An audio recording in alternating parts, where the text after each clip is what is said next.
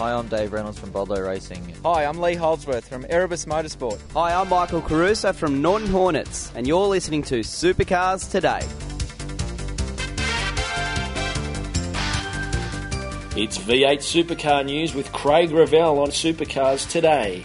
Marcos Ambrose returns to Australia to race. We find out why today. So the combination of DJR Team Penske is an opportunity that is a no-brainer.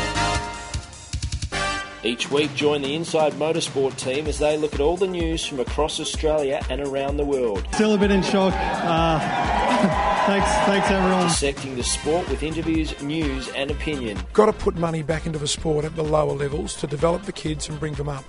You can't rely upon good luck for Daniel Ricciardo's old man to have found a few mates that tip some money in and send him overseas. There actually needs to be a Inside structure. Motorsport broadcast on community radio and online at sportradio.com.au. Hi, I'm Dale Wood from Team Advam GB Gal Racing, and you're listening to Supercars Today. Marcos Ambrose, the two time V8 Supercar champion, is the linchpin in the new Dick Johnson Racing Team Penske merger. Ambrose says he understands just how hard it will be to return to the series. It will be a challenge for me personally, there's no doubt about that. It's been nearly 10 years since I've driven a V8 supercar. Um, I don't take that challenge lightly. I know it's going to be uh, take me some time to get integrated back into the series uh, with the way they like to race, with the rules uh, they have in place, and also the technical aspect of these cars. But I know what I've done in the past, and uh, and I know what I'm capable of. And uh, it's not like I've been sitting around a beach. I've been racing uh, 36 NASCAR Sprint Cup races every season, so I've had plenty of racing miles under my belt. I'm looking forward to the change. Looking forward to bringing my family back to Australia, and uh, just can't wait to get started. Ambrose says he'll be back in Australia for Homebush in December. I have nine races left in the uh, Sprint Cup series for Richard Petty Motorsports. I intend to honour that, um, and uh, shortly after the last race at Homestead, I'll be uh, planning to come back. We have, uh, you know, we have some opportunities to get behind the wheel of a V8 Supercar, which is really what I'm thinking about the most these days.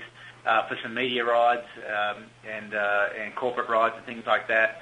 So um, I do expect to come back uh, in November, and then uh, the big move with the family and so forth to take place at the end of December. Each week, find out what the men behind the V8 News know and what the drivers and teams are going to do next. It's interviews and opinions on Inside Supercars. Still got a fair amount of work to do, but we've had a lot of upgrades and done a lot of design work on the car over the last uh, four or five months. And uh, obviously, bringing on Adrian Burgess and uh, Matty Nilsson back into the team has been a you know, huge step forward for us. Tune in for more at sportradio.com.au or lock in the podcast on your iTunes or mobile device. Search Inside Supercars. Marcos will be splitting his time between his home in Tassie and his house in southeast Queensland. It's a personal choice to get the family back to Tasmania. It's where our immediate family is. It's where we all grew up. Uh, and, uh, you know, after nine years in the US, um, you know, I think it's appropriate that, uh, you know, my kids get to, to hang out with their cousins and their immediate family. So, uh, you know, I'm going to balance uh, that out. Uh, and I will do whatever it takes to, uh, to get, uh, you know, this company um, you know, back uh, back to the front, and uh, that will be a, a considerable time uh, up in southeast Queensland, uh, working with the team on a daily basis. I'm ready for that that work and uh, looking forward to it.